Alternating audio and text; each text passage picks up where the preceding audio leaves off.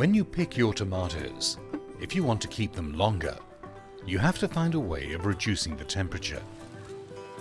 This is a problem throughout the world. As availability of electricity at village level can be a problem, ways have to be found to lower the temperature of this fragile crop.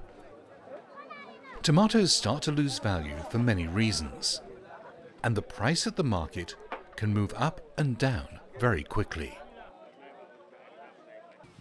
So how can we reduce the temperature when faced with the heat of the sun?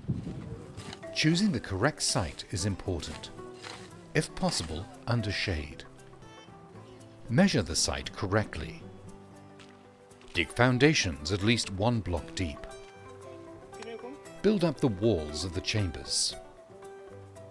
Fill the gap between the walls with river sand and make sure this is kept moist. Build some steps on the outside and inside of the chamber to make it easier to put the tomatoes in.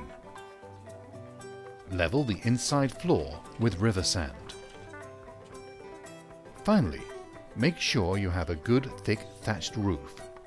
And if the chamber is not shaded by a tree, build a construction for extra thatching so the chamber is well shaded.